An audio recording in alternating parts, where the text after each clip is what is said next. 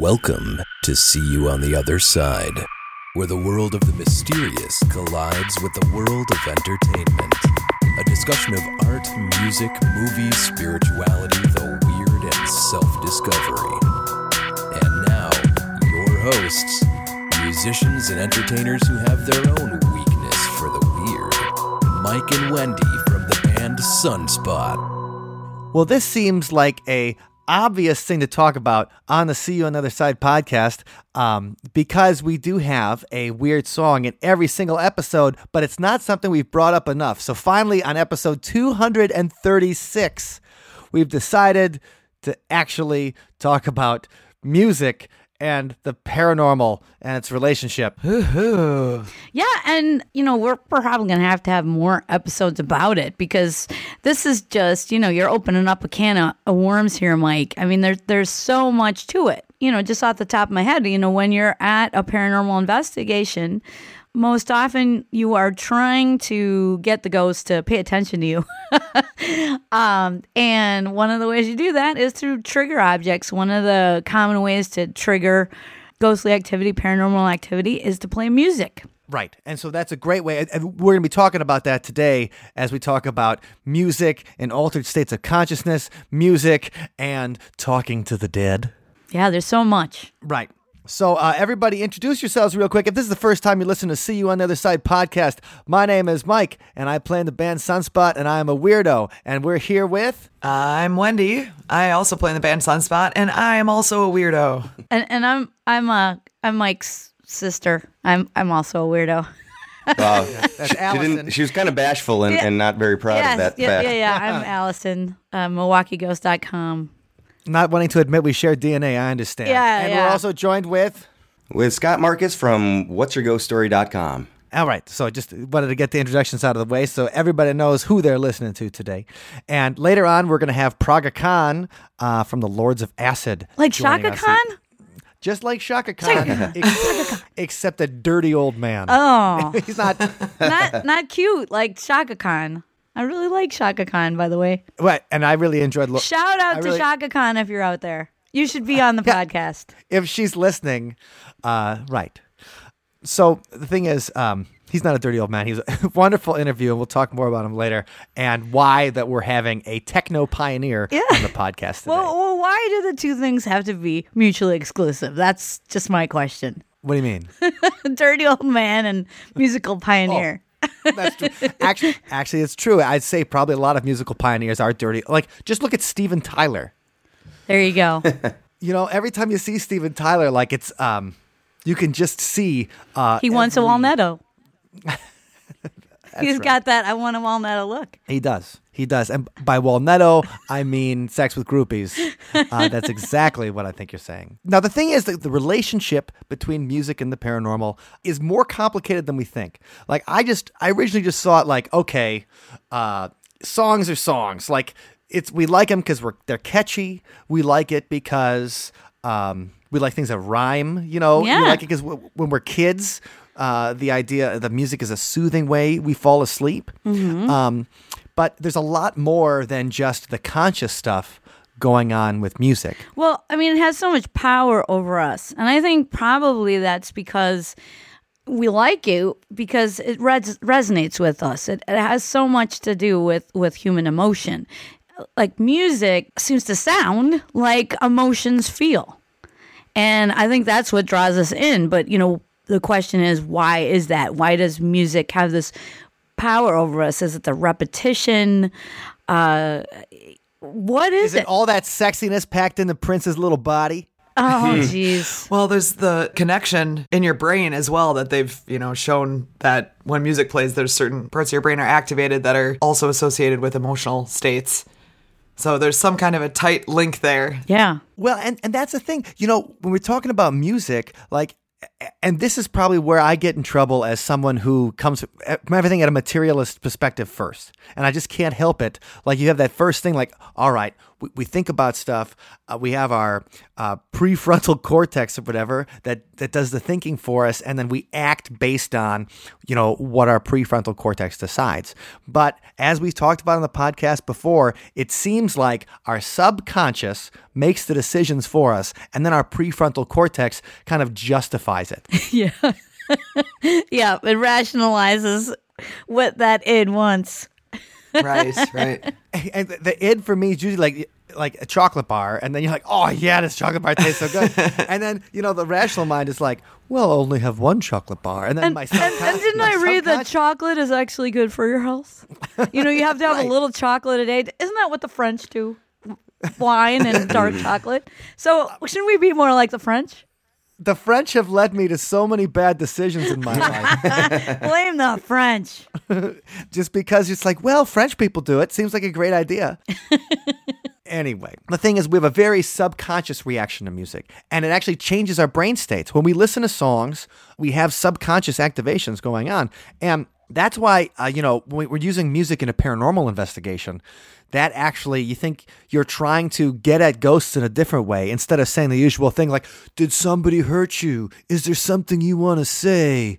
Like, you know, do can you say my name when you play music? yeah. Say my name. You know, you want to say my name. It just reminds me of someone we're going to talk about in a little bit. It does. It does. Oh, so how have you guys used music in a paranormal investigation? Well, Wendy's got a great one, and we talked about it not all that long ago uh, down in Centralia, Illinois, trying to uh, to reach out to a spirit known as Violin Annie. That's right. There's a monument in the cemetery of a young girl, and she died at a, a really young age of diphtheria, I believe. But she was known around town for playing the violin, and so the monument is her holding the violin. And the stories go that people hear violin music uh, when they visit her gravesite at certain times of day or certain nights. And so we went there, and I brought my violin. You were like, and hey, Annie, I want to jam with you. Yeah, let's do Paranormal that. jam. Well, you figure, you know, if there is a spirit of a person who was really into that and that was something important to them and that they did a lot, then perhaps having that music in our world playing might trigger some kind of mm-hmm. energy or, or response. That's what we were hoping for. So Yeah. Did Violin Annie jump out and like? Did she bring out the, the thing like like the devil went down to Georgia when he brings out the violin? Did she come out and Nice. say, "She's like, I'll challenge you. I'll take you on, Wendy." It was a tough one because there was a lot of other singing going on by uh, millions and millions of grasshoppers and Yeah. crickets. Unfortunately, our, our, our investigation was foiled by the uh, insect population. They wanted to jam too, playing their instruments. Exactly. The recordings that we got pretty much you could hear violin playing and then you could hear bugs. yeah, if there was anything faint, it was not detectable by our mics. but the concept, you know, it was a neat. That, that was the, like the first time that we've tried. I think, um, you know, Mike, you and I tried that also at the South Pittsburg Hospital. Yes, we did. We tried to see if we could get the Hat Man to appear. Yeah, and uh, nothing seemed to happen for that. And also, the, the thing about Violin Annie was the investigation was ruined by the louder ghost, who was just a couple of gravestones away, Metal Malcolm. And so his his Nice. his ghost, uh, like that band, is just way too loud. Um, anyway, and actually, I was just looking over some footage last night of we were playing in a cemetery, in, a haunted cemetery in Austin, and uh, I was going through and seeing if anything popped up, and. Right now, it looks like we're zero for three. If we're bringing, So out I was just gonna say, like, although we have tried this experiment, Yes. we have not succeeded yet. Try not to take it personally. and, and when you look at ghost investigations, what is the hit rate? It has to be so low. I mean, that's why you get hours and hours and hours of Yeah, and you. footage. What and, if the and EVP's you- like, you guys suck? Well, at least they said something, right? right. It's when you review the audio, all you hear is boo. it's like I wish I had real hands to throw tomatoes. or throttle you. Wait, now we know why ghosts say boo. yeah, now we know why ghosts say boo. Hey, They don't like the music we play. Oh, That's great. I love that oh, one. You got to put that on a t-shirt. and Allison, Nice. you took my line too. I was about to say we got to put that on the t-shirt. Oh my god. I, and I was visualizing it, Yeah. so we're on the same page here. I, I Sweet, love we can totally rip on our own music. I- Yes. It's great. While well, you know, because selling merchandise. they say that, you know, uh, hate is not the opposite of love; it's indifference. so Yeah. if the See, ghost at, at least the booing ghost Cares stayed to the end of the performance. They didn't walk out. yeah, cares about you enough to comment. I mean, you reach them. You really reach them. But yeah, I just think um, there's a lot of there's a lot of possibility here. I mean, I think it's probably better as a way to conjure a ghost, to you know, convince a ghost to come out, um, to you know, like play music that they might have liked, or uh, play music from the era that they're from, instead of like having it be like some kind of shouting match uh, at the investigation. Well, that's exactly what I think. Something I wonder often is, you know, especially on these ghost TV shows. Well, actually, all the time. I mean, do ghosts have ears? Like that's how we hear things. Sure. But we don't know. I mean, and if it's an energy that's trying to receive energy, what better way to do that than to have something that triggers your own psychological response? You know, music that makes you feel something. Yeah. So maybe if you're feeling that, that could transfer to whatever an entity. Right. In, in theory, this is just. No, I like that a lot. And when I, I was doing a, a uh, little ghost hunt and EVP session out in Napa several years ago now with my friend Max, whose studio we were recording this in, and um, I was asking questions out loud and had the recorder going, and he said, "Do we even need to say this out loud? Don't they just, you know, can't they pick up on our intention?" And like, that's a good idea, good question, probably true. And uh, so I guess we're just recording it out loud or saying it out loud just so that we have it on the on the recording of what we're asking. So with the response, when we go back and review it later. But if ghosts could read my mind, that's probably why they don't want to talk to me. yeah, They're like, "This is a bad dude. Just This back guy's away." I'm very, very confused. this guy's a pig. Well, well, another thing too, it's it's like you got to think of the spirits. You know, what like what would they want? And it's hard to know because you know, although you can apply the golden rule that you know do unto others as you want them to do unto you. I mean, I think that's good practice, but. You know, even better than that would be do unto others as they want you to do unto them, which is a whole nother question. That's when your EVP turns into S and M. Oh gosh. Of course, you're gonna go there, Mike. Obviously, the softballs aren't going to hit themselves, guys. This is why ghosts don't come to you, Mike. Okay, now the thing is, though, you guys remember that video that came out a few years ago about the Alzheimer's patient listening to music of the, his youth or whatever, and then people start to Yeah. pick up, and that was you know a real popular thing to to bring out the tears on Facebook. But this is a real thing that it's activating something in memory that is beyond the conscious. It finds somewhere in there that talking to someone can't get to. And that's what music can accomplish. And maybe you're getting at the subconscious of the ghost. Or like you, you think, I mean, it could be trying to get a reaction from something. Right. Where it can't hear you with its ghostly ears, like Wendy was saying. Like, right, ghosts don't have ears. They're not even corporeal. So what are you going to do? So try to get at their emotional center. Uh, in the middle of their haunted Tootsie Roll Pop, and you know, Yum. with a song with a song and that's some of the stuff we've tried to do on location so far and we haven't had it happen yet but the thing is it's only got to happen once right Yep. like the Yeah. spirit's only got to walk out and like slap the guitar out of my hands and be like you suck before we're like hey guys ghosts are real Right, exactly. Like I said, the hit rate for getting any kind of response from any investigation is very low. So, I mean, we should probably try this more, Yeah. get a few more experiments out there before we uh, determine if it's successful. right. And it might be that the ghosts are reaching back, but that we can't sense it. So That's a good point. that that um maybe is something that music could also help with you know thinking of music playing certain music certain beats to influence the brain into different states and there's a I, I don't know really if it's scientific, but I've, I've bought a whole lot of CDs which claim to,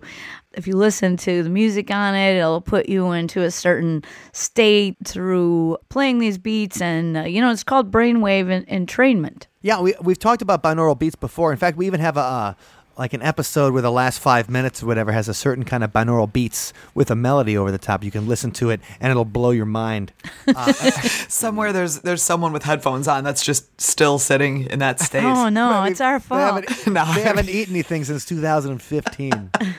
um, no, but that's that's that idea that that music and dancing in particular, and since uh, we're going to be talking to a techno artist, electronica, like industrial uh, pioneer Praga Khan in a little bit, that idea of dancing, of the, that like forcing you into this kind of altered state where you can do paranormal things.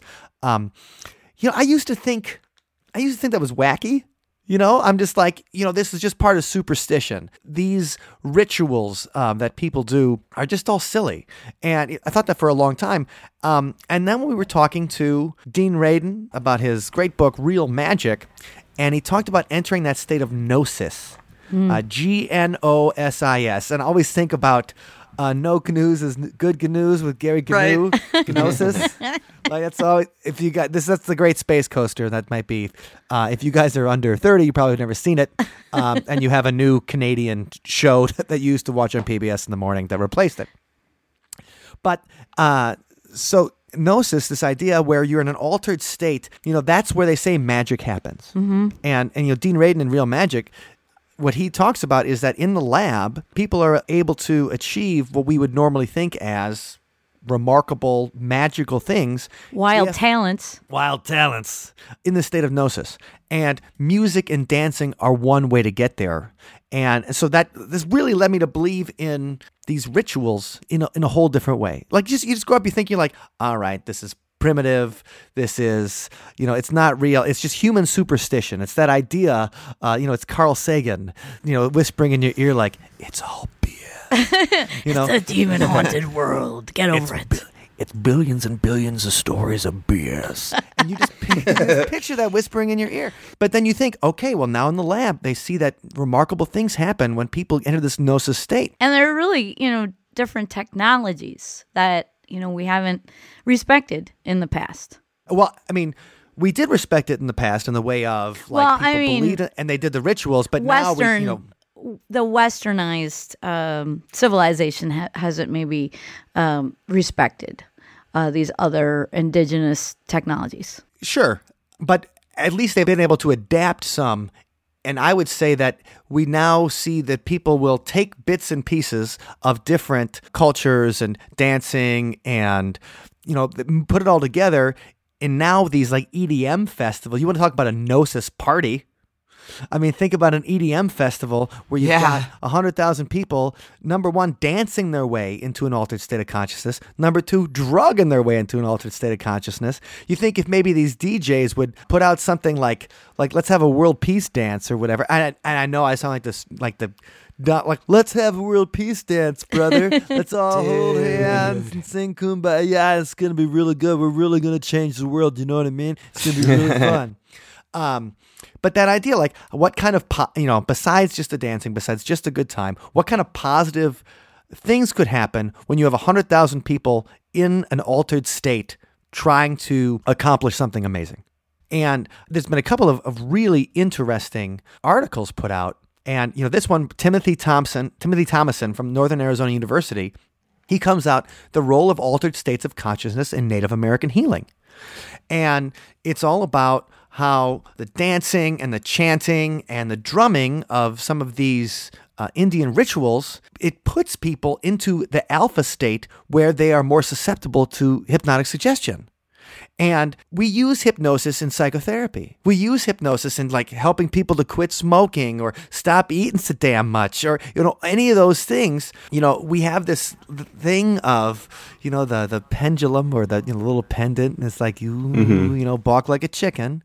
And people have been doing this kind of thing to get themselves into this state in order to heal for you know for millennia and they do it through dancing. They don't do it through a penance or anything. It's done through dancing and chanting, and music is what's causing you to go into that state. Well, I'd be interested too in learning more about that, what what tribes, and seeing if we can acquire some of that music and see if we can repeat some of those experiments. Um, I just want to interject that one of the tribes that I work with has a, a dance. Well, the, the tribes in, let's just say, this area uh, of the Midwest, uh, the, the woodlands area, have a dance called the Jingle Dress Dance. And it is a dance particularly of healing. And actually, I, I went and, uh, you know, did some research to see about when that that dance originated. And it actually originated around 1918 when the uh, influenza pandemic was killing people around the world. And that was the reaction uh, to those uh, sicknesses in the community, uh, in the Ojibwe community. And um, this dance is purported to have, have saved someone's daughter and maybe was used to save others. In 1918, or just like was it just like in the past year when they did the jingle? Dance? No, it The was jingle it, it was originated. It came from a dream. Um, Okay. the jingle dress design. And what you have is you have little metal cones. You have hundreds of them uh, on a dress, like 365 one for each day of the year, I believe.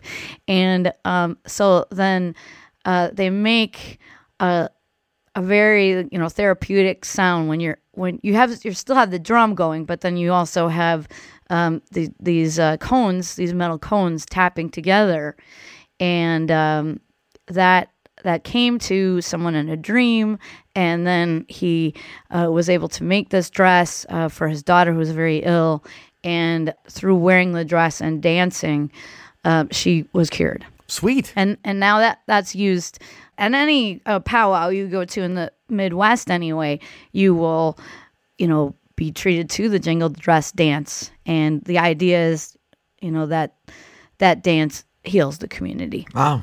Yeah. Well, that and, and that's pretty awesome, and and that that's that kind of thing of you know putting your mind in uh, in that direction, reprogramming it almost through dance and, and and helping you heal through that. So science has shown that that dance can put you into a state of suggestiveness and maybe some deeper states that we don't understand, you know, like the, the theta and delta that you can get to. And that's purely through music, that's purely through dancing. There's something there. Like, you know, I don't feel like I'm in some kind of alpha state or whatever when I'm just shaking my booty to Cardi B. Yeah. Well, uh, as far as um, native indigenous healing, um, again, you know, this area can't speak to anything, you know, beyond that. But I know that um, every time I have been in Sweat Lodge, uh, which is a healing, a community healing uh, ritual as well, you know, of course, there there's drums and there's rattles in the Sweat Lodge, and you know, we're calling the spirits when when we're we're doing that when we're uh, playing the drums and rattles, but um, you know, the whole purpose of the Sweat Lodge is kind of a rebirth experience. And you really feel like that when you come out. I mean, oh man, when you have that feast afterward, it's like those strawberries. I don't know, they just taste really great. How hot does it get in the sweat lodge? really like a- hot. but Do you I'm wear like a bathing suit? well, no, women actually wear long skirts. Uh, the men take their shirts off though, but you know they just wear pants, and then the women, you know, dress respectfully in actually a long, long skirt. And uh, Wow. it is really hot in there, and it gets progressively hotter because there's four stages, and they keep putting more grandfathers on the fire. There's fire keepers outside the lodge, and uh, so then they they are they keep the fire going, which is heating these big stones, which you call grandfathers, and then they will um, at different stages they'll bring in um, another um, pitchfork full of grandfathers into the center of the lodge, and then you pour water on it, and sometimes tea uh, made of various roots, and um, which also, you know, the steam is that's what it is. It's not smoke in there; it's steam in there. But the steam is infused with herbs many times uh, for their healing. Um, but so there's music in there. There's steam. There's herbs. If I go in there and take my shirt off, that'd be, that, that, that's like adding a couple more grandfathers on the fire. Yeah, right. So it gets progressively hotter over the the four stages, and and you can get out if if you if you call out um, to all my relatives, then they'll let you out. But hey. I've never done that, so I, I'm, job, I'm, I'm um, extremely uh, okay with heat, not so much the cold. so that's why Yeah. living in Wisconsin is a bit of a conundrum. You know, and I think that the, the sweat lodge stuff, those those rituals, and that was another thing Dean Radin said, is like that's the important thing about magic. It's the rituals put you in the state where belief can change your life. Well, I also have a personal experience with this. Ooh. And Mike, you probably do too. And anyone who's practiced music or worked on getting better at an instrument like when you do the exercises, you know, the, the rudiments, for example, on drums or scales on the violin or piano or something, and you're doing them over and over and over and over again. And it kind of, I find, puts me into a bit of a meditative state. And we know the power of meditation. Right. you know, it's a similar kind Oh, of yeah. thing. You're getting your brain into a different state. But for me, with music and with practicing an instrument, it's a perfect way to do that because you know you're doing something repetitive. It's kind of like stating a mantra over and over mm-hmm. again but you're you're just in this repetitive practice over and over again. And i find also with the violin when i'm practicing songs or tunes or whatever time just goes by so quickly. I'll start practicing and all of a sudden an hour's gone you know? And that's similar to a meditative mm-hmm. state where you just you kind of lose the space time Well, I do, and I, so. I usually try to combine the best of both worlds by taking my shirt off while I'm working on music. But the um, what Okay, you lost me I I, I don't know how about the taking the shirt off off. came into that but no, but the thing is, that's true. And when you're working on something, and when you're engaged, and and you're really into it, it's like that state of. They talk about the state of flow. Right Um, Mikhail, Chik- yeah, I can't. I mean, I can't remember the guy's name. His first name's Mikhail, and he wrote this book called Flow. And it's just a whole idea. Like once you're into something that you feel really engaged in, and go and go through it, like time moves differently. And Right. that's music, that's dance, that's meditation, uh, and that's some of the stuff we're talking about here. And when and all of a sudden your state is altered and time is feeling different, that's when you can make, you know, really interesting changes.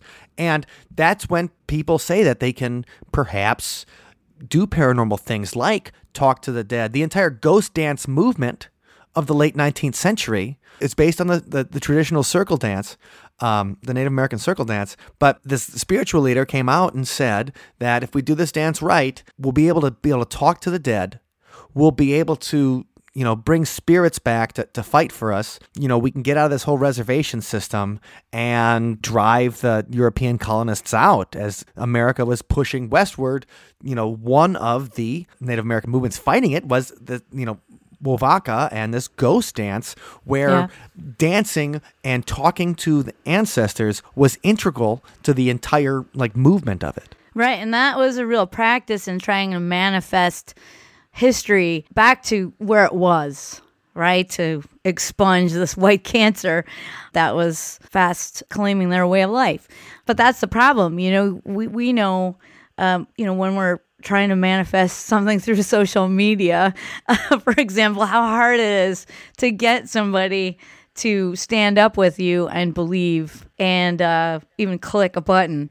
Um, so Right. yeah, it's it, it's a difficult thing, but yeah, I mean, never doubt that it's possible. People working together, that's what changes the world. Well, and that's what we're talking about. We, we talk, and I'd say before we introduce our interview, I wanted to bring up one last thing uh, that kind of relates to these, um, you know, indigenous rituals, and then also the world of industrial fetish dancing and s&m and i know that's you know we have that thing oh it's kinky it's sexy blah blah blah. But also it's people engaging in extreme rituals. And there's science behind extreme rituals being able to alter your state of consciousness.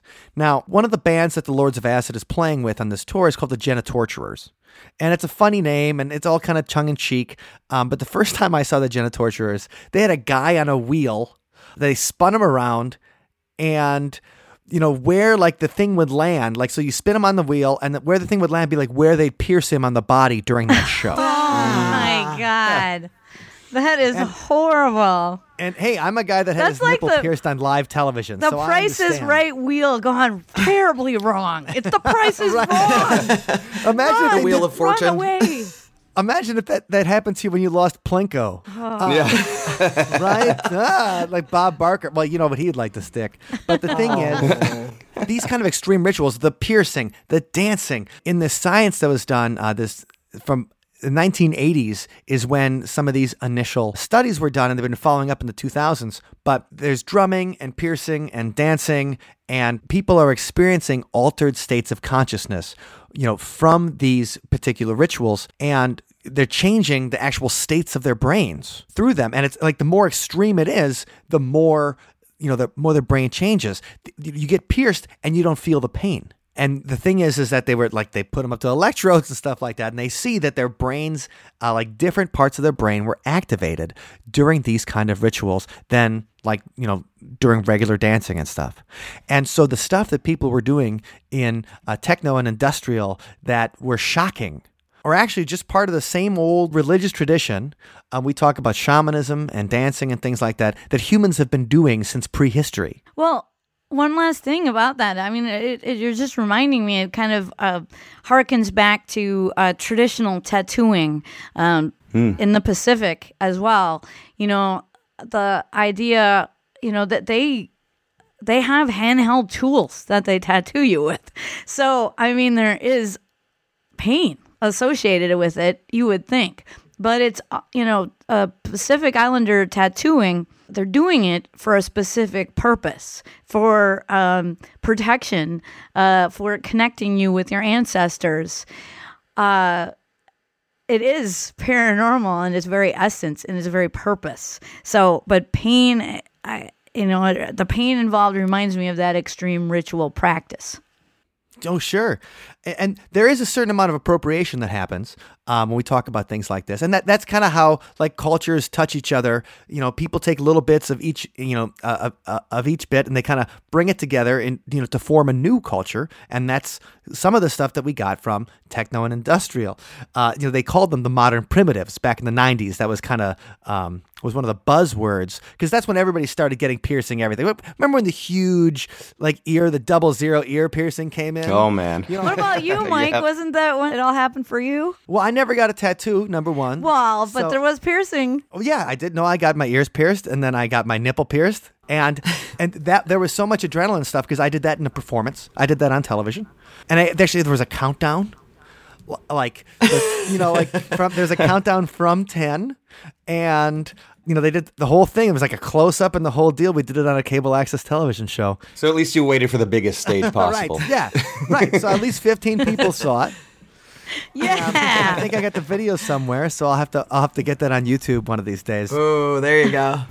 But no, that whole idea that your brain is in a different state when you're in the active performance. And I know that Wendy and I have felt, felt that on stage a million times. You're going through something, maybe an emotion hits you in the middle of a song that you're like, whoa, I didn't know that. Like, what's that doing there? I need to, you know, Get it together. Right, I'm doing this, uh, you know, for the me- yeah, for performance, people are watching yeah, you. get your head together. I'm verklempt. I can't go on. I'm Right. verklempt. The show must go on. the show must go on. You're getting paid to do this. So, but that's the idea is that it can activate. It activates parts of your, you know, parts of your brain, parts of your soul, if you will, uh, that you that you didn't know were there. And that's that's the beauty of it, and that's why it can be useful in a paranormal investigation. Well, and I think um, you know, anytime you're talking about performance, you know, whether it's actors on a stage and emoting, and then having the audience feel that emotion.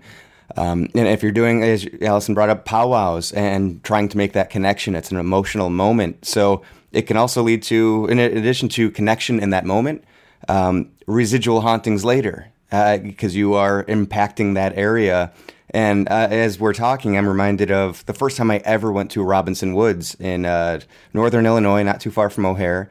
Alexander Robinson was an incredible, incredible story. He was a, a half white, uh, Scottish actually, and half Native American, and he was able to kind of help Chicago settle more peacefully. Uh, and ended up being the, the chief of the Potawatomi, uh, Ottawa, and Chippewa. Yeah, Anishinaabe. And the uh, the first time I ever went there, I was there with my research partner when I was first writing uh, my book, Voices from the Chicago Grave, and we each separately heard a single tom tom beat, and then we heard uh, another one later in the day together, and then a year goes by, and this is the most active site I'd ever been to. Every time I went, something would happen. Eventually, I brought an entire uh, bus tour through.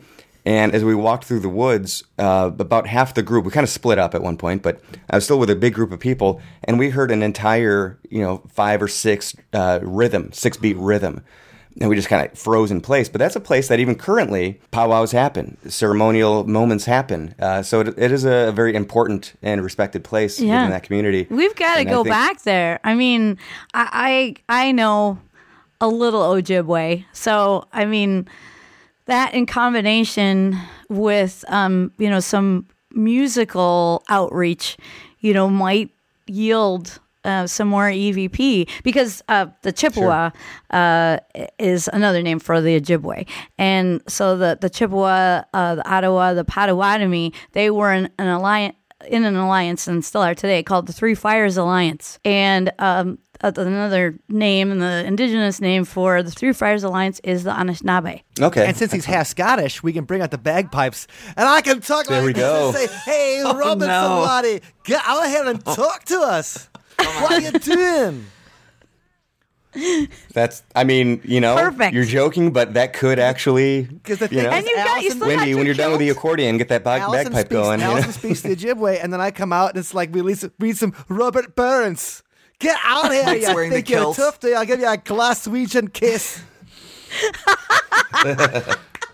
so that Oh my God, we're totally doing that. You're Yeah. gonna bring your kilt and your your hat uh, with the red hair. Yeah. It's gonna be perfect. we're, I love we're it. coming out and doing it. Well, okay. So speaking of ridiculous, uh, we can't forget about Zak Bagans. Oh yes, how could we ever forget? And this is one of the reasons I wanted to have Praga on the show. So, okay, uh, Lords of Acid was a very influential electronic music band late 80s and 90s, and they're still out there today playing. They're playing in Milwaukee at uh, the Miramar Theater on March 7th, and they're playing all over the country as part of their tour. But we talked to them to preview their Milwaukee show. And so, uh, Maurice Engelen uh, is a Belgian electronic musician who's also known as Praga Khan and uh, it's just it's it's fun dance music and it's always a little bit risque. That was one of the reasons you know i'd heard of them is because some a little bit risque. somebody's like you can't believe what this band's singing about you know and it'd be like I, it was like a whole song based on i must increase my bust you know and just you know and things like that. And then uh, paul verhoeven uses them in basic instinct and they start getting in all these 90s uh, movies and it just sounds like the soundtrack of decadence. Like you know lords of acid is like the kind of music you think of like oh i bet these people have orgies and that's you know as a you think like, Ugh. you're like what's going on um, but it's still catchy and fun songs um, but it should be no surprise that they were Zak Bagans favorite band yes, that explains a lot. Zak Bagans' favorite band. And so in 2011, actually, uh, Zak did a rap on a Lords of Acid track called Paranormal Energy. and I'll link to that. I'll link to that in the show notes Oh, to see the please Zak Bagans, do. Please Zak do. Bagans rap. It's that I would say the music of that song is great. It's a really music really and and Zak um, I don't know if they auto-tuned him, but he sounds like he knows what he's doing. oh really? Okay. He sounds like he knows what he's doing. There's a first time for everything. I'm sure his shirt was off when he was recording. too. you managed to get your shirt off. Of course, right? And oh man, I am just shocked and appalled. If anyone represents respect and decorum, It- it's Zak It's our man Zak Bagans. Is it not? Yeah. but the thing is, that song went so well that um, Zak's management actually suggested that they do a whole album. So Praga Khan and Zak Bagans in an album released in October 2012 called Necro Necrofusion. And this is where Zak took his EVPs uh, and then uh, Praga put them to like techno and industrial music and stuff like that. With so it's ghosts actually playing or performing on uh, elect- Necrofusion with Zak's EVPs, and he did it with his SB7 Spirit. Did they sign a release? yeah, exactly. Right. Well, how are they going to sue? Really? They're just going to haunt Yeah. Yeah. Well, you know, how are they getting their residuals? We have to call ASCAP, Mike. ASCAP to the rescue. I would argue that they're not actually performing since they didn't know they were going to be on the song when they made that sound. So we can also say that uh, another crime against Zak Bagans is that he he's been exploiting the dead. Uh, Absolutely. I know what they say. But the thing, he brings the spirit box out, and then he was conducting EVP sessions in his course, his home dungeon, where he said poltergeist activity. wait, wait, wait. Back up a little bit. Is it there no explanation for that? Home dungeon. Oh yeah, okay. What? Is that weird? So, Right mean, next to the home He's got a person. Yeah. Well, there's an article on the Huffington Post. Uh, some people have a home gym, others have a home theater. Zak Bagans goes one better. He has his own dungeon. I don't know about one better, but one like more Ghost down the road. Isn't torture enough. He has a private dungeon underneath his home where he's decorated with real human skulls and other artifacts he's collected Hmm. over the years. And he's like, I collect a lot of cursed objects. That's probably why I have a lot of problems. And then he flexed. Um, no, he, Oh, he's a he's a wounded man. he's you know um, he's got the teeth that Gary Oldman wore in Bram Stoker's Dracula. He's got a couple of human skulls, And so, yeah, he's got a he's got a whole personal dungeon, and that's where he conducted a lot of the EVP sessions that are used in the Necrofusion album. And so, um, that's one of the things I asked Praga about.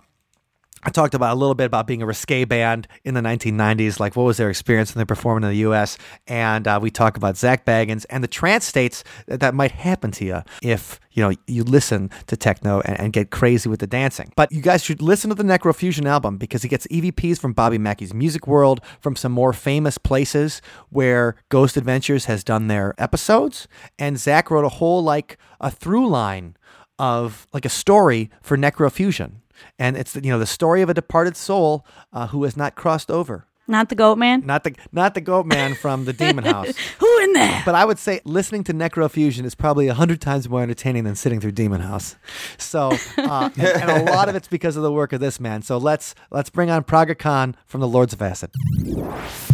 The thing about the Lords of Acid is that you guys took the you know the explicit lyrics to an extreme. And It is like, wow, I never heard anybody like don't even like skip the double entendre and just go for it. You know, do you think that was one of the things that set you guys apart, or was that just something like you're like, okay, we're writing in English, uh, let's use the words we know? Yeah, but the thing is that uh, in those days, I'd say, uh, so to go back like in time to the year '88.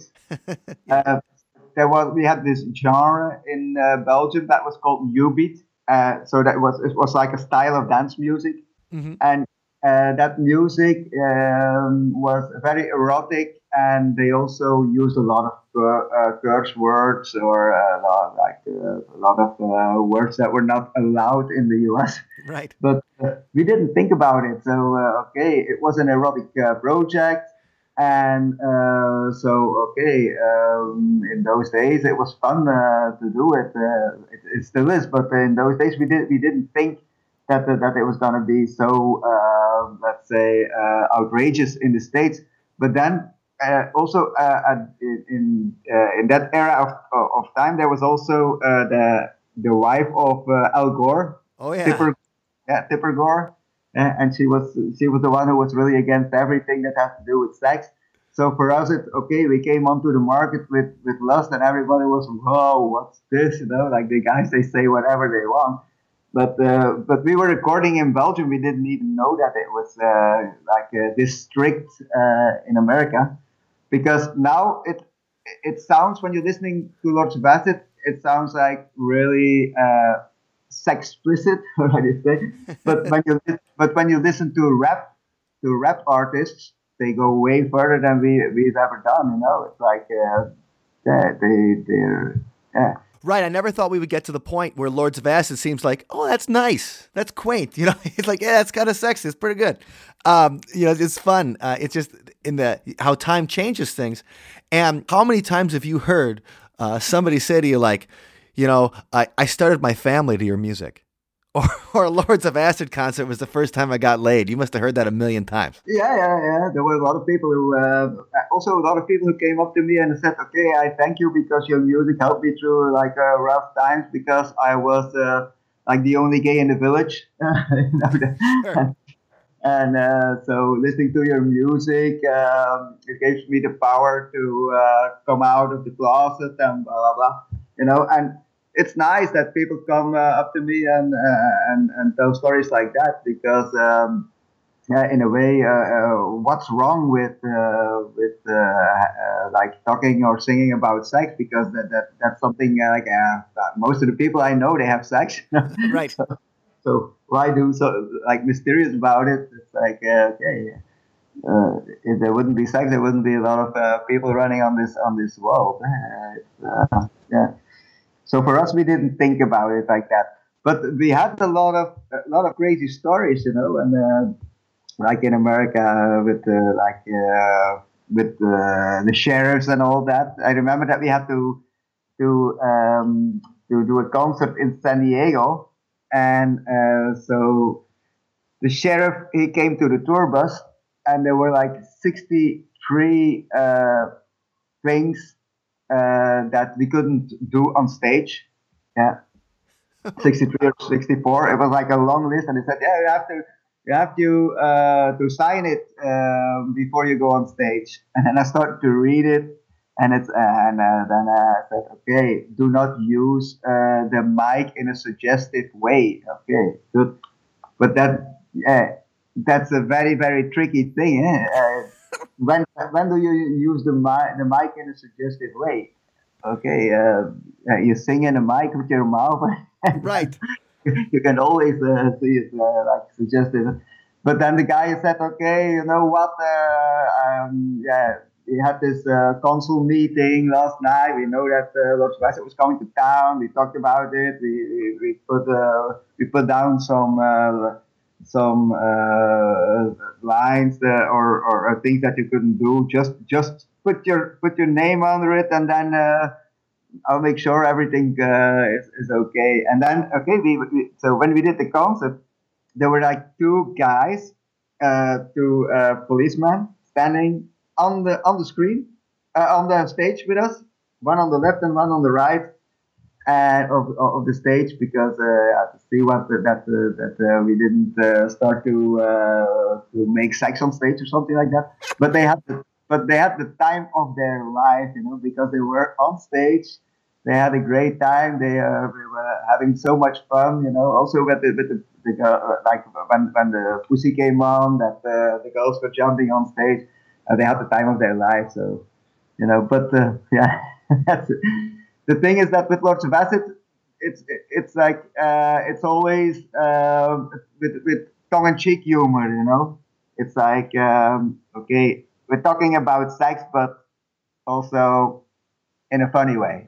it's like uh, there was this guy once who, said, "Yeah, uh, Lords of Acid, they're the Benny Hill of." Uh, you know Benny Hill? Oh, absolutely. I used to be on uh, every night in Milwaukee at 10 o'clock. And sometimes my parents would let me uh, stay up late enough to watch it. And I'd watch it with my dad. And my mom would be like, Bob, turn that off. Yeah, no, but that, that's like people are saying in America, ah, you're the, uh, Dr. is the Benny Hill of music, you know? It's like playing with, with the sax uh, subjects, but uh, in, in a funny way.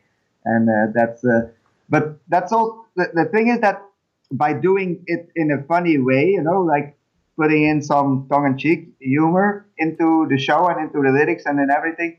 Uh, that gave us the opportunity to do it because when uh, when Lords of became really popular, there were a lot of bands that tried to copy us uh, because yeah, you know when something's popular, yeah, always have, you always have uh, but then they took it uh, yeah, too far, you know, or they went too they went too far, or they they, they yeah, and it never worked because they, they they forgot the most important thing that's the humor that's in Lords of Well, and that's one of the things um, I've always appreciated you guys is that everything's done with their tongue in cheek a little bit, and that makes it fun and it makes it funny, and it makes the you know the crowds in on the joke and having fun and having a great time. Yeah, yeah, and also uh, I, I, can tell you, Mike, uh, what's also uh, very special about uh, of is that when we uh, uh, of is in town, it's like okay the freaks comes out you know? It's like uh, everybody can uh, come in their in their uh, like most sexy outfit or they can dress up whatever they want.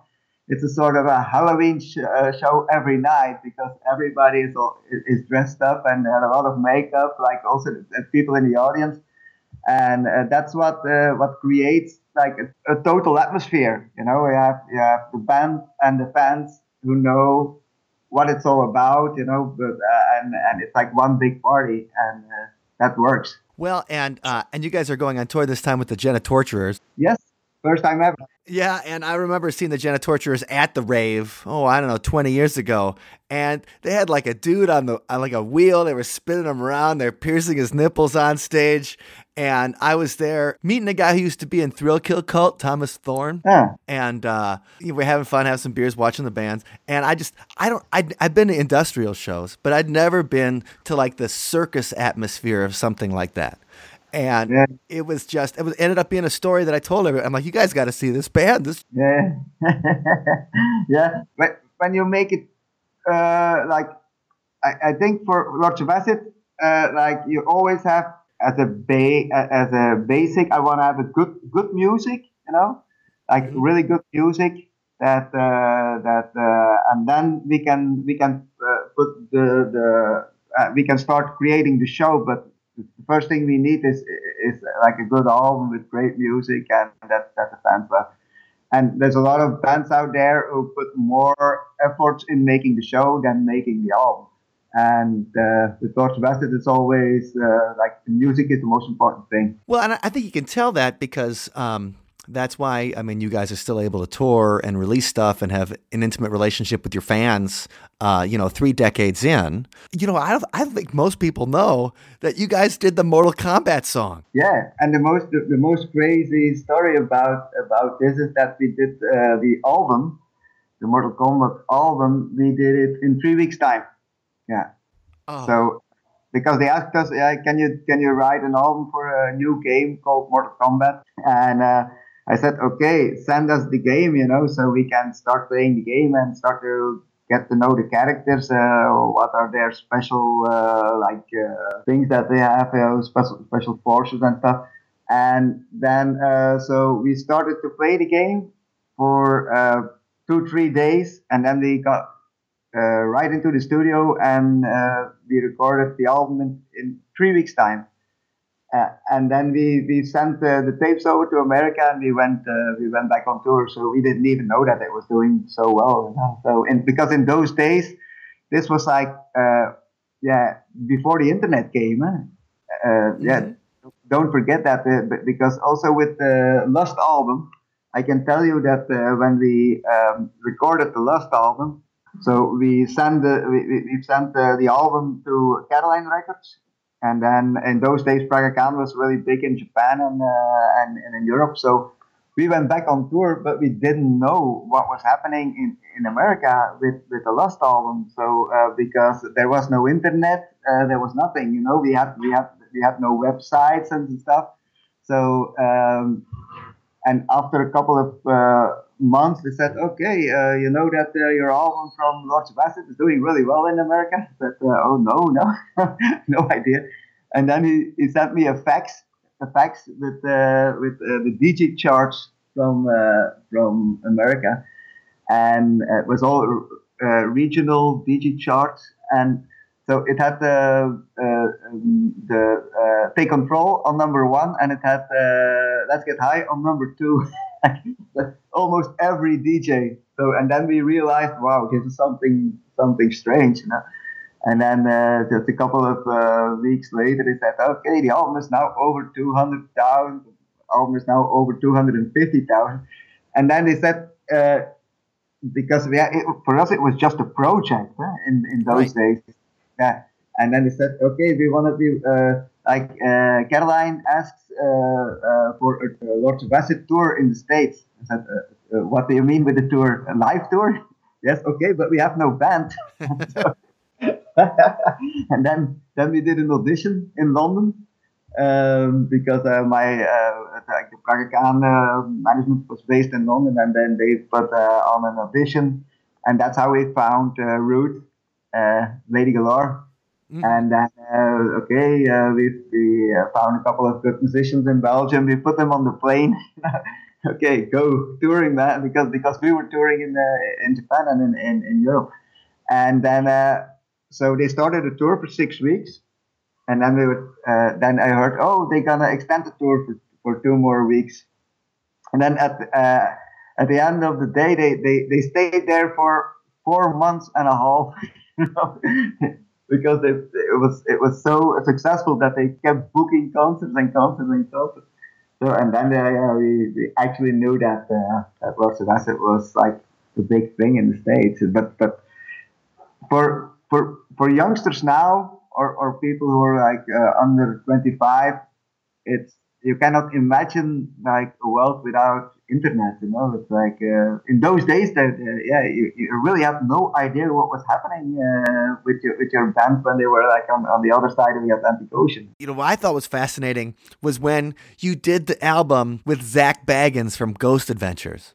Like, how did that come about? Did you approach him? Did he approach you? Like, how did you end up making a paranormal album? Yeah, the the strange the strangest thing is that I've never met him personally. So, but I know that he was. Uh, I, I, like management in America, they said, yeah, it's like like Bag, Zak Bagans is, is, a big fan of of Acid, and uh, it would be nice to do a collaboration.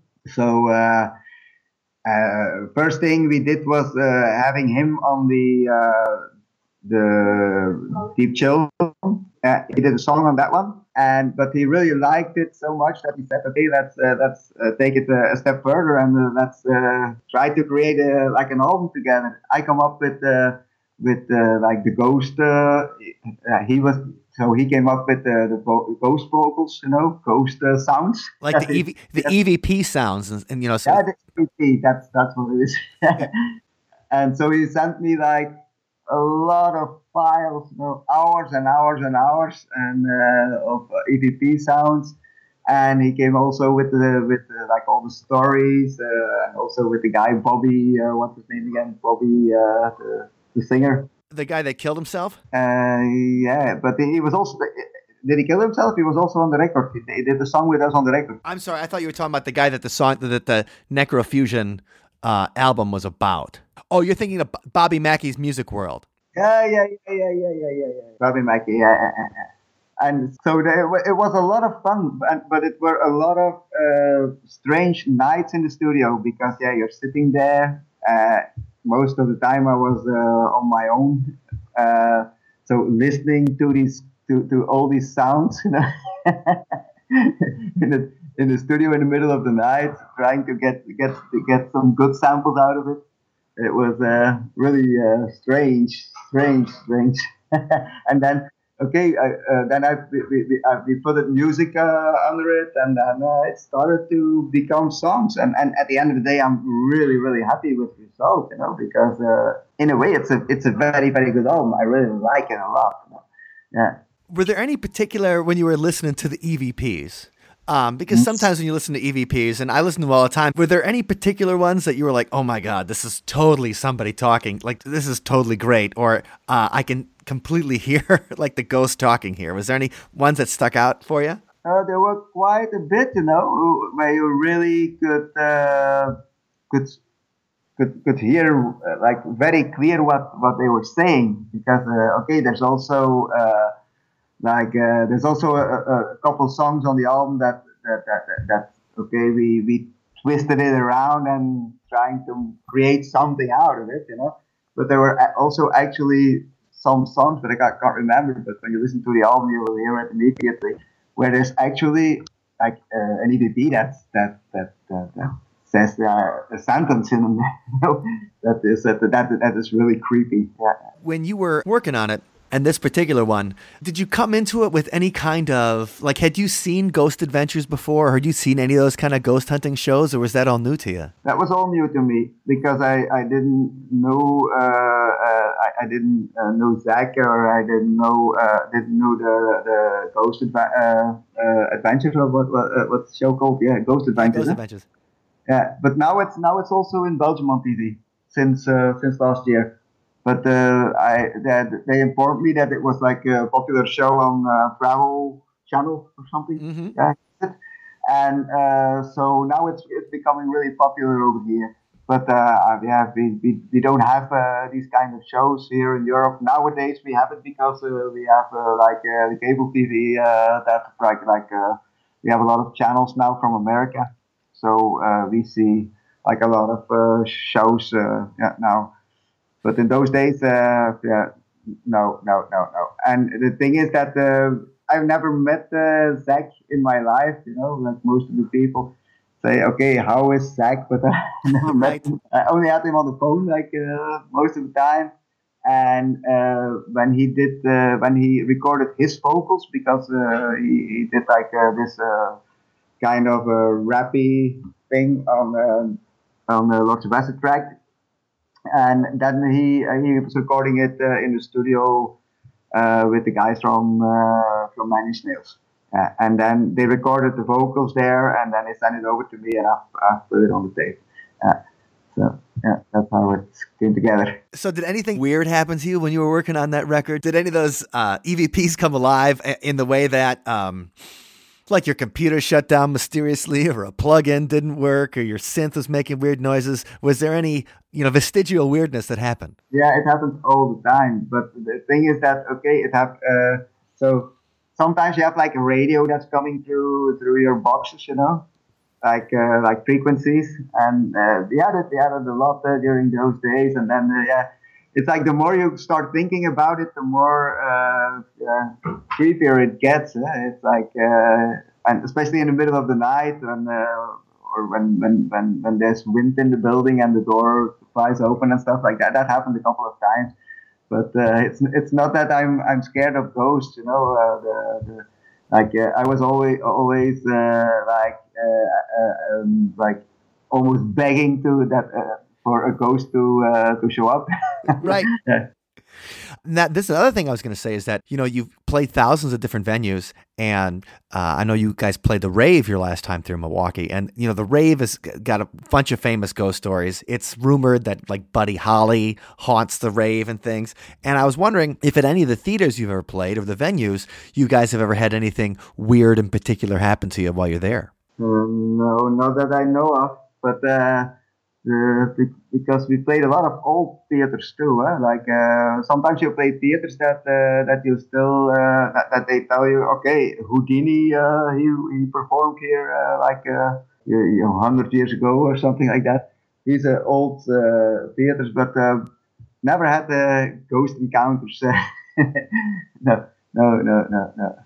Sure. A couple of the other things I was wondering about, specifically um, connected to, you know, altered states of consciousness, and especially I think I feel like that with you know techno and electronica is you know this idea that when you're at a show and you're dancing, you know, either with uh, with drugs or without drugs, sometimes I feel like the music and the movement and the electricity of the room can alter their state of consciousness. And I was just wondering if you ever felt anything like that or had any, you know, thoughts uh, about that with because you guys played so many shows and obviously create that kind of nonstop dance music. Uh, if you've ever experienced anything like that. Uh, I know that it, uh, that you can get into like a natural high by uh, dancing uh, to uh, rhythm and especially to like very uh, hypnotic techno uh, stuff, eh? or or with a lot of uh, how do you say screechy uh, how do you say it screechy sounds Spiritual music or like gospel music? Squeaking sounds, you know, like squeaking like the acid sounds. Then you can because I I remember like one time because I've been to so many clubs in my life. hmm And one time I was in a club and it was called the Hanover Grand, and it was in London. And uh, I was in the club and they played uh, the record uh, "Higher State of Consciousness" uh, by Wink. You know that record? No, I don't think I've heard it. Yeah, so you have to listen to it. It's like a like seven minutes track uh, from with breakbeat with an acid uh, TB303 that uh, that they start to uh, manipulate and start turning the knobs and make it like more and more uh, high and stuff. And that was the only time that I really uh, was thinking, you, you- you know, you know the scene from uh, from that movie uh, uh, that uh, people are dancing and there's there's blood coming from the ceiling with the New Order track. What what the movie? Oh yeah, it, a, a Carrie when it, and then the prom and then like the blood comes. No, no. There's another movie. I think it's Blade or some Blade. I think Oh yeah, the vampire movie. That's per- and it's an electronica scene. Yeah, and Blade. the electronica scene. So. And I was in that club, and everybody was really going crazy. It was so weird. Like there was not one single guy in the room who was not like really going like completely crazy because they were all dancing like crazy. And that was a moment that I felt, oh, next thing is gonna, that's gonna happen is there's gonna come blood out, out of the ceiling. it was so intense, and yeah, it it it, it happens uh, with when, when you have like especially, especially techno music, you know, like hard pounding techno music. It's it's like that can, that can really put you in a trance, you know, that. Uh, yeah, that that you get into a natural high. Of course, when you take something, it it helps. right, it makes the process a little faster. yeah, but you can you can get into a natural high. It's like okay, okay. oh, It's also when you're a runner. eh? When you run like uh, every day uh, or run marathons, you get also in a in a natural high, and that can also happen with dancing. Yeah, that that's for sure. Yeah. Since you've been playing music for so long and you've done it and you've experienced, you're talking about the incredible highs of like, you know, obviously you've you've played amazing shows, but also the incredible highs of like being on the roller coaster of like, hey, our you know our songs at the top of all the DJ charts in the United States, and we're touring all over the world and like getting songs in big movies and all that kind of stuff. You know, I wonder if you, have you ever had in the past three decades any time where you're like, you know what, I'm tired, I don't want to do it anymore, or it, you know it's too tough, or things like that. You get discouraged, and if there's anything in particular you did uh, to remind yourself, you know, that it's worth sticking out and making it through. Yeah, but the thing is that uh, music. Uh, music is my life, and uh, in a way, it's also it started as a hobby and it became uh, my uh, my profession. Uh, I'm really, really grateful to the fans. Of course, if uh, if they if the fans wouldn't buy my music, uh, I would be uh, maybe a taxi driver or whatever. So, so I'm, I'm extremely uh, like happy that uh, that that I have a lot of fans all over the world. And it's okay. You always have have ups and downs. You know, it's in everything you do. It's in relationships. It's in work. it's in in a career.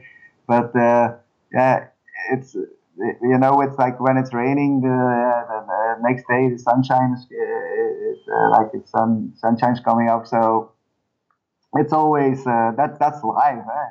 But uh, the thing is that the most important thing is that you can do what you really like. You know, in your in your life, it's like you you have to chase your dreams. And uh, I I lost my my father when he when I was really young. You know, uh, he died when I was eleven and uh, so when you when uh, there's not much that I remember of him, but there's like one thing that I that I really remember very well. It's like then he said to me that like, uh, son, uh, if you want something hard enough and you just go for it, you know, 100%, then you get it. And uh, that's what I always uh, that that was my motto in life. You know, it's okay uh, because I'm just I'm from a little tiny kingdom uh, in Europe called Belgium, so uh, there's not much happening over here, like music wise, uh, that that goes international. So for me, it was okay. I have to make it uh, into the UK, and uh, we have to have like a hit there. And it's like okay, for me, it was like a I was on a mission, and the good thing was that while I was on the mission, I, I could do the thing that I like the most, you know, making music and uh, performing, talking to fans, uh, and having a great time on tour. So that's that's what it is. It's perfect, and you're still doing it 30 years later. Yeah, yeah, and uh, and, and, and I'm still like uh, extremely excited to go on tour, and I'm still I'm still very very happy uh, when I come to uh, Milwaukee or to wherever, Seattle, Minneapolis, Boston, wherever that there's a lot of people who are there that I know for so many years. You know, it, it's like uh, my little family at the other side of the ocean.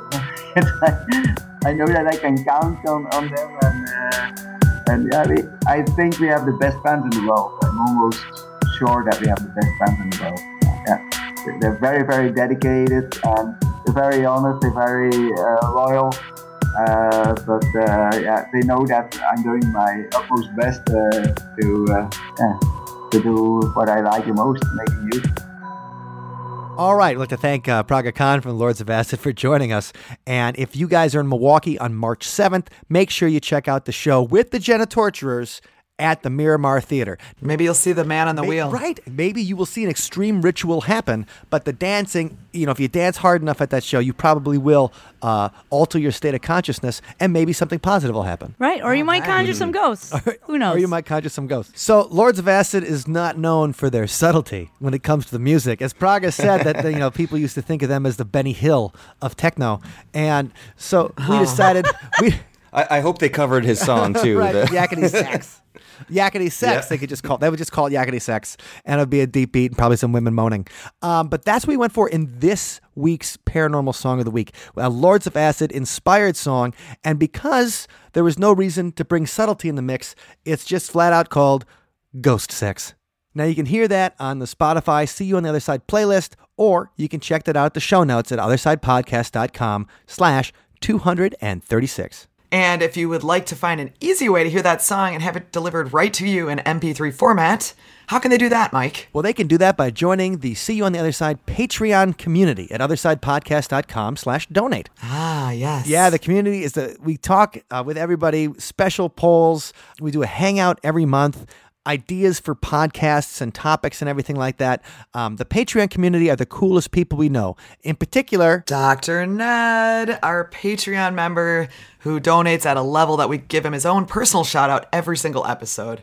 Ned, thank you so much for your support. You're wonderful. Right? You, you're helping to keep See You on the Other Side uh, in business, and we absolutely appreciate that. If you guys would like to be part of that community, then please check that out at othersidepodcast.com slash donate. And once you're done joining the Patreon, make sure you check out Scott's website at... Uh, that's what'syourghoststory.com, where uh, in addition to I don't know, just everything coast to coast. We, we do have uh, some good dance hall ghost stories out of uh, Amarillo, Texas, uh, where a phantom drum solo is still heard. Yes! Which that's the coolest thing I've ever heard of. And of course, you know, we cover Resurrection Mary. Speaking of dancing ghosts, uh, ghosts you can dance with, and uh, you don't even have to give them a ride all the way home afterwards because they vanish from your car in the process. but all sorts. There's so many stories. It's a real cheap date. Yeah, uh, so, you know, when you, going over it, there's so many stories historically that involved music, phantom music coming uh, just out of the walls, out of nowhere, and um, dance hall ghosts, specters dancing uh, not too far from where we're standing right now, down in just a couple blocks away at the Knickerbocker Hotel. Uh, Rudolph Valentino is still seen dancing through the, the lounge area. Lots of stories, coast to coast, that Breaking hearts from beyond the veil. involve music and dancing. Sounds good. And Allison, uh, where can they find more about you? Well, they can find more about me at hawaiiparacon.com, and it's especially great place for you to check out if you're interested in hearing from indigenous voices in the paranormal field. And Wendy, if they want to listen to a Sunspot song and they haven't joined the Patreon yet, where's the best place they can do that? You can check that out at sunspotuniverse.com. All right. Well, everybody, turn it on and crank it up, and we'll see you next week. Thanks for listening. Thank you for listening to today's episode. You can find us online at othersidepodcast.com. Until next time, see you on the other side.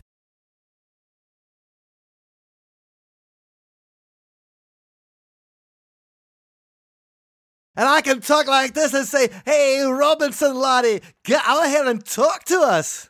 What are you doing? Get out here, you think you're tough, do? I'll give you a Glaswegian kiss.